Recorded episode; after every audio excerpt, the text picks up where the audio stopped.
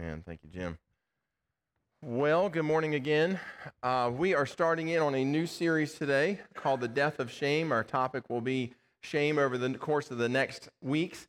And uh, today I want to talk about good shame and bad shame.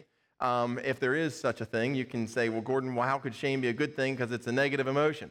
Why would that be a good thing? Well, there's certain, certain circumstances where when we, our conduct is of a certain kind, there's some shame that we should naturally feel. For example, I don't know if any of y'all caught the police blotter this past week, but there was a grandmother that got into a fight with a mom from an opposing Little League baseball team um, out here on the Oconee Veterans Park this past week. And uh, the grandmother walked out into the field, berated the umpire because of a call. She was not the coach, but she was out on the field, walked out of the stands, went back to her seat. After the game, she confronted the umpire. A mom from the opposing team walked by and she said, Hey, good game, ump. The grandmother attacked the mom from the opposing teammates' team and they got into the whole thing. The cops came out, hauled them off to jail, mugshots, the whole bit. Now, I, am telling you this information secondhand, so if I'm missing a few details, y'all can read the police blotter and, uh, and learn about it yourself. But in other case, I'm thinking, as I'm hearing this story, I'm thinking to myself, have these people no shame? I, shouldn't they be feeling some remorse? Or shouldn't a little switch have flipped in their mind that said, maybe I shouldn't be out here on the field hollering at the umpire in front of all these people, publicly disgracing myself? Nevertheless, um, so shame can be a good thing. Shame can also be a bad thing. That when those, when, when we realize that we have remorse and regret about what we've done, then sometimes that can transfer and go from, you know what, not only was my behavior bad, but now I'm starting to think that I am bad. Not only was my behavior unacceptable, but now I think inherently I am unacceptable. And that's when shame becomes a bad thing. So over the course of the coming weeks, we're going to talk about shame as a bad consequence and how shame becomes toxic in our lives. But for today, we want to focus on the good kind of shame, the shame of regret, the shame of feelings of remorse that we should feel in the face of actions and conduct that are unbecoming um, of us as believers. So, uh, with that, our text for today is Psalm chapter 32. I'm going to ask if you would to flip over there, Psalm chapter 32. This is a psalm from David, um, and he's writing about a particular time in his life after he had had some really bad conduct and he's feeling remorseful about it. Okay, so let's stand and read together Psalm chapter 32. We'll be reading verses 3 through 5. Psalm 32, verses 3 through 5. Here we go. For when I kept silent, my bones wasted away through all my groaning all day long. For day and night your hand was heavy upon me, my strength was dried up as by the heat of summer. I acknowledged my sin to you, and I did not cover my iniquity. I said, I will confess my transgressions to the Lord, and you forgave the iniquity of my sin. You may be seated. Thank you so much. Okay, let me give you just a little bit of background what's going on, why uh, the psalmist David writes these words. Um, David has just, um, he was king of Israel, and he has vast amounts of wealth, more than he could ever want or wish for. But one day he steps out on the veranda of his house and he sees a pretty lady. And he thinks to himself, I want to meet this pretty lady. And so he goes and summons her and she comes to his house. And he does more than just meet her, he ends up committing adultery with her. Um, they conceive a child together out of their adultery, and the woman of the name of that woman that he saw, her name was Bathsheba. Now, David knew at the time that Bathsheba was the wife of one of his top generals, a guy by the name of Uriah. To keep the matter quiet, uh, to make sure that there wasn't any blowback because of what had happened, and to make sure that this child that they had conceived was covered up. Um, he has uh, he has Uriah, he has Bathsheba's um, husband knocked off, has him rubbed out, has him essentially murdered. And so David thinks to himself, well, all nice and done, clean. We've made a clean break here. We've covered it all up really, really well. Or so David thinks. What's recorded here in these verses um, are the thoughts of David in about a, a one year interim between when he had committed this um, egregious act of sin, uh, the adultery and the murder, and the con- confrontation that he experiences. We'll see that here in a little bit of the prophet Nathan. So he's in a little one year window here where he has some time to think about and germinate on his actions that he had taken. So let's look at these verses together. Psalm 32, beginning at verse 3. He says, For when I kept silent about Bathsheba, my bones wasted away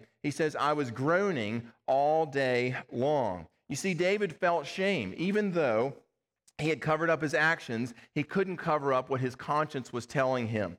And so his conscience was alive and it was pricking him and it wouldn't let him sleep. It was staying with him, as he said, all day long. This stuff just weighed on uh, David. And so verse 4 says, For day and night your hand, O God, was heavy upon me. My strength was dried up as by the heat of summer. Friends, what this tells us is that David couldn't bury his sins. David couldn't put them deep enough down in the ground that he wouldn't have to remember them anymore. He couldn't find a cliff that was tall enough to throw him off of where he would never have to be confronted with them again. Uh, instead, David was constantly, he says, these things were in his mind as he was like working out things for his kingdom, as he was heading to bed at night, and he was getting up in the morning, sitting down and eating his breakfast, at his time of prayers each day. Every time he closed his eyes to talk to the Lord, it says this stuff was just like a plague. It was sitting on his mind, it was sitting on his heart. He says it was with me all day long. It was like tar baby. Y'all ever heard of tar baby before? Right? You got the tar baby concept, and it's like he's trying to shake this thing off, and he just cannot get rid of it. It's like a tar baby. He can't get it um, to, to go away. And it's a good thing that David feels this way, right? If David didn't feel this way about the adultery and murder, uh, we might think to ourselves, what's wrong with David? Um, what, why wouldn't David? So, this is a healthy response to his sin. You know, the wonderful thing about the Lord God is that he, did, he let David stew, right, for a little while, let him sit in this for a year and think about this for a year until David had finally come to a place where he was ready to deal with his sin. Flip over in your Bibles to 2 Samuel chapter 12. And um, here God sends the prophet Nathan to confront David about what he had done a year prior. 2 Samuel chapter 12.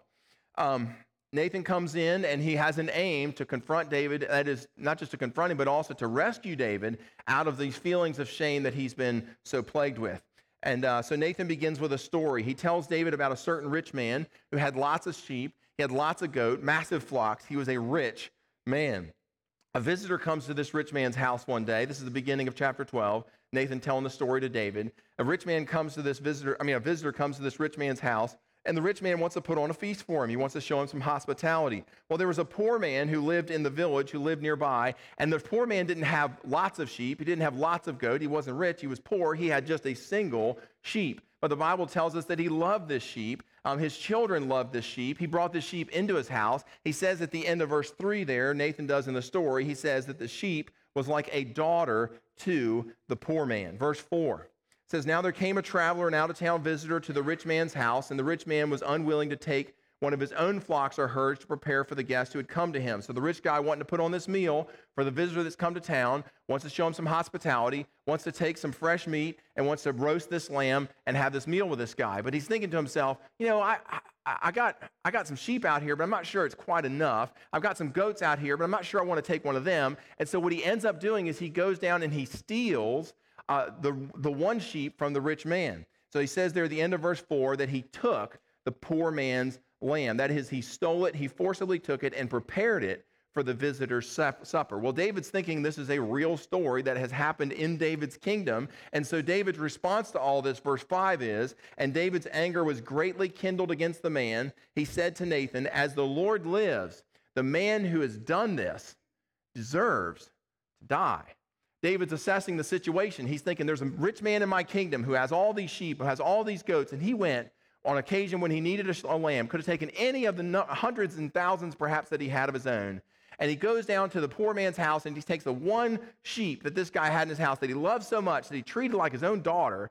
And he takes that sheep out of his house. And David's assessing all this and he thinks to himself, that guy deserves to die. And so Nathan says, Hey, David, I'm glad that you feel that way about it. Verse 7, he says, Because you are that man. You're that guy. You did just exactly that in your own right. You had everything that you could possibly want or need, David, and yet you stole the wife of another, and you had the husband of that woman murdered. David, you're worse than the guy with my made up story who stole a sheep. You stole the bride from somebody else, and you murdered her innocent husband. Now, David has two choices when he's confronted by Nathan. He can continue the cover up, right? He's the king. He can send Nathan on down to the dungeon, uh, put, a, put, a, put a gag order on him, and nobody's supposed to talk to him. And Nathan could just uh, fade into history, and nobody would ever be the wiser.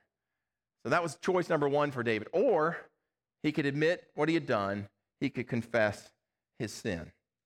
Um, he could open the proverbial closet, right? And let the skeletons fall on out. So those are David's two choices keep the cover up going, keep the catch me if you can uh, in play, or go ahead and admit what he's done. Um, let's look at what he chooses. Verse 13, 2 Samuel 12, verse 13. So David's confronted. He responds, I have sinned against the Lord. And then Nathan says in response to that, he says, The Lord has put away your sin. Isn't that wonderful that when, when at the moment for a year, David has struggled with, has wrestled with acknowledging what he had done and admitting what he had done and what was wrong, confessing this sin. And now, at the very point when he finally confesses this sin, David immediately is forgiven by the Lord. The Lord doesn't send him off to go do some penance. The Lord doesn't say, Hey, David, in a little while after you struggled with this, after you felt really sour about yourself, then I'll come in and I'll forgive you. No, the Lord immediately, as David, as soon as he confesses, the Lord matches David's confession with forgiveness. All right, well, that's our treatment of this text for today, which means it's time for us to ask our most important question What difference does all this make to my life? Say, Gordon, that was a story, a pretty neat story that happened in David's life. That was a long time ago. Well, how does that help me in my life today? Well, let's take a look at that. Um, as I've already pointed out, David was feeling the good kind of shame, the kind of shame that he should have felt in the face of his actions. I mean, these were egregious actions that David had taken. Um, if he had not felt those kinds of feelings, no remorse, no regret, we would have asked, Have you no shame? We would have wondered to ourselves, What's wrong with David? Does he have zero conscience that he would not feel bad at all about this horrible thing that he had done? Um, but in fact, he does have those feelings. He says, They follow me around all day long. The question for us is okay, well, maybe I've committed not murder, but I've hurt somebody or I've hurt people or I've done things in my life that I'm not proud of. I've done things in my life that have warranted me feeling the feelings of shame. But does David now have to walk around for the rest of his life feeling like junk? Does David have to walk around for the rest of his life feeling these feelings of remorse and regret and shame, strong as they were as the day that he confessed that sin? Or can he somehow be free of that? Can I somehow be free of those feelings? Can I put the past in the past and walk forward in freedom into the future? And the answer to that question is absolutely, you can. You can walk forward into freedom. And so, what I want to share with you with the time that I have left are three steps, three biblical steps that you and I can take to put to death those feelings of shame. The first step is to develop a broken heart toward our sin, to develop a broken heart toward our sin. If you have your Bibles or you can follow on the screen, flip over to Psalm chapter 51. David wrote these words right after his meeting with Nathan. Psalm 51 and verse 16. So Nathan's come and he's confronted David. David said, I've sinned. And then David shares these words in this psalm. He writes, For you, God, will not delight in sacrifice, or I would give it. You will not be pleased with a burnt offering. So David's thinking about the things that he's done, and he's probably presented offerings to God in, in, in you know, for, for his sin some months back ago. He's probably presented some sacrifices to God um, and thinking that that'll make amends. That is what God's looking for. He says, You know what? I've learned something here. Verse 17, he says, This is what God's looking for. He's not looking for sacrifices like that. He says, The sacrifices of God are a broken spirit, a broken and contrite heart, O God, you will not despise. Remember that David has just been confronted with his sin, and his response to all this is, that he's broken hearted. David capitulates to this confrontation and says, You know what? I, I, I'm tore up on the inside. I am broken hearted. And it's when he's broken hearted that then the mercies of God are unlocked. Then the forgiveness of God is unlocked. Then the shame that he's felt that's dominated his mind, that's followed him around all day long, that that begins to melt away. But it's when David has a broken heart. Now, that's very different than how the world responds when it's confronted, like David was confronted by Nathan. What does the world say when it's confronted by sin? Uh, the world says, hey, you know what? I'm sorry that I got caught. Not sorry that I did it. I'm sorry that I got caught. I'm sorry that I'm having to pay a heavy price for what I did. And if I had the opportunity to do it all over again and didn't get caught, yeah, I would do it all over again because I'm not sorry.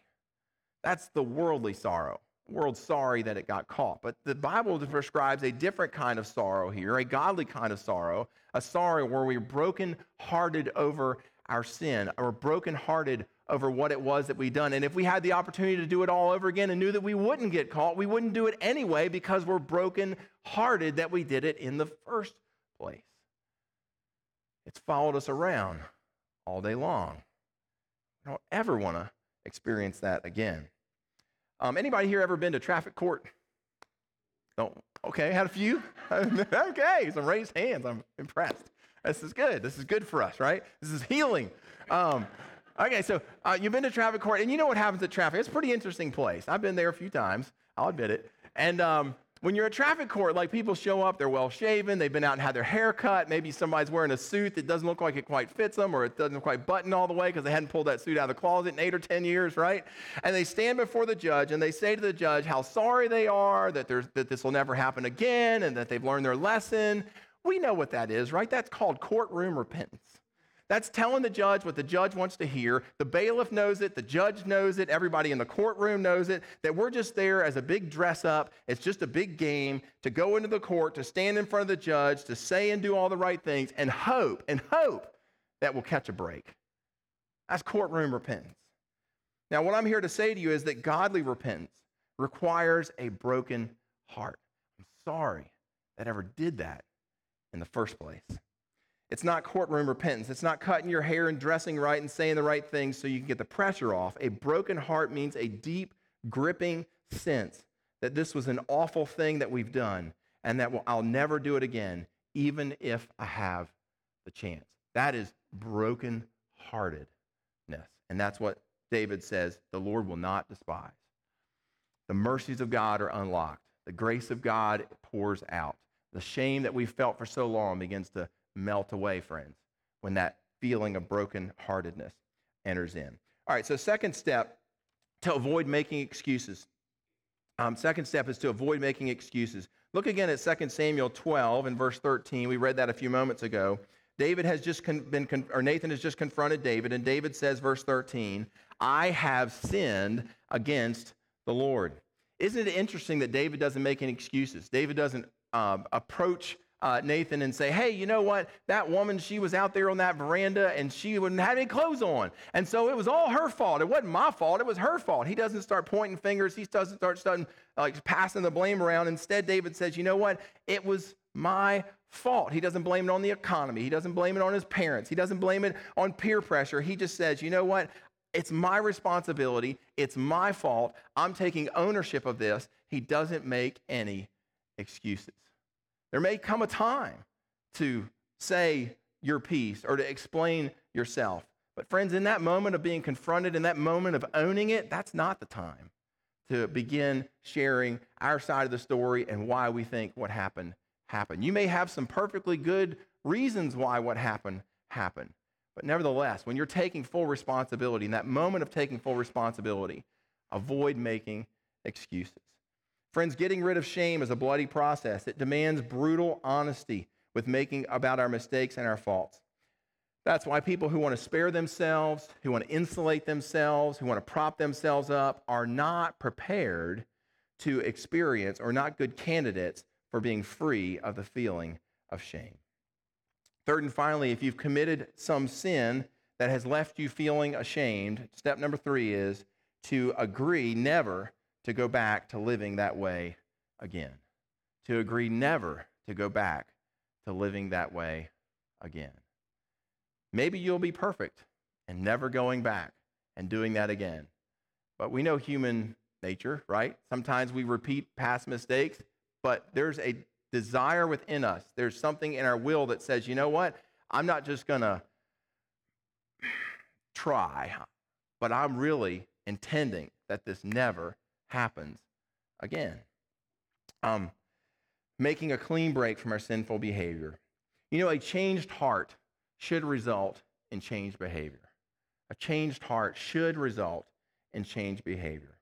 Now, there are probably some folks here today that are feeling feelings of shame, that are feeling the kind of feelings that they should have. It's a good thing uh, because our behavior has warranted remorse, our behavior has warranted some feelings of regret, and it's a good thing that we feel those kinds of shameful feelings. But at the same time, we desperately need to say, you know what? I don't ever want to. I don't want to continue this cycle of uh, of being brokenhearted about it, of, of of avoiding making excuses. But then here we are again. We're coming back again, friends. We have to make a clean break with the past. We have to change our behavior moving forward into the future. If we don't want to experience that cycle of shame, we want it to melt away and stay away we have to change our behavior.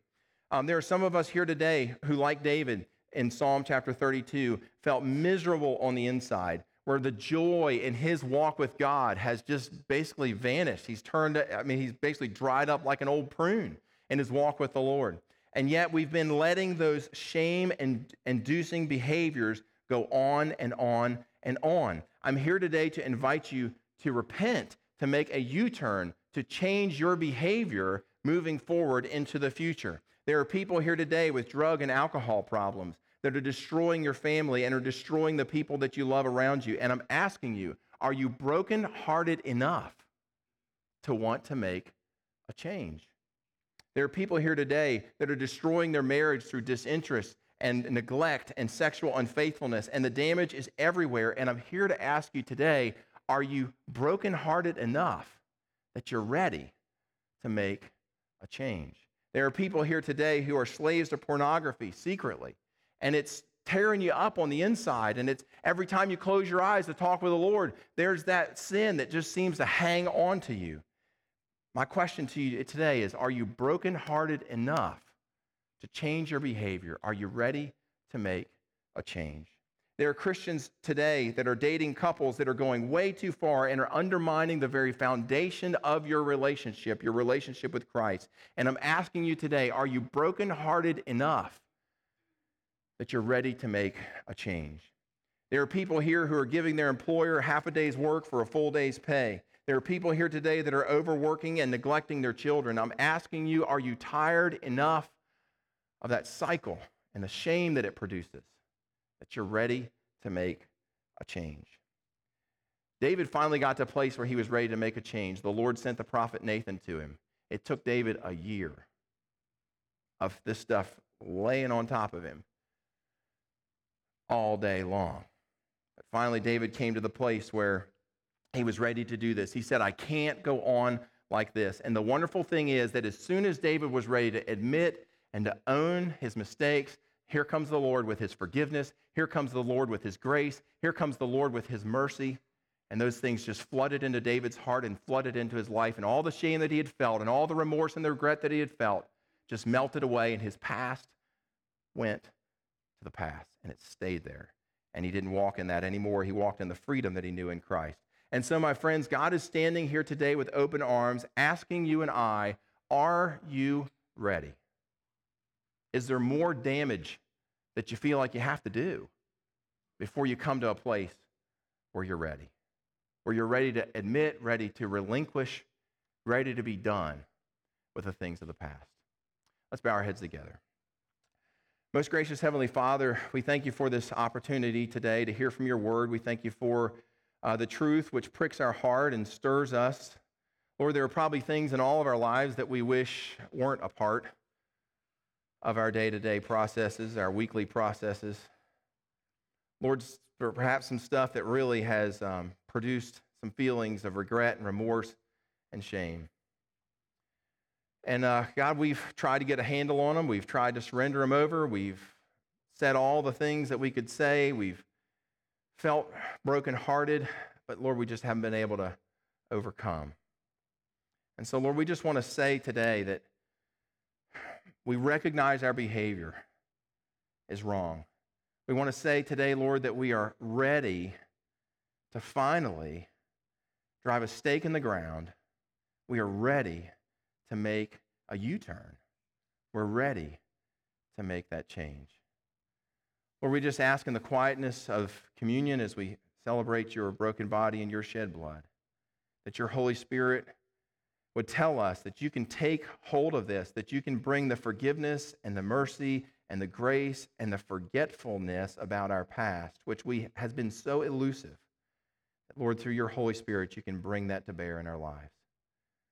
Lord, work in our hearts. Speak to us today, we pray. In Christ's holy name, amen.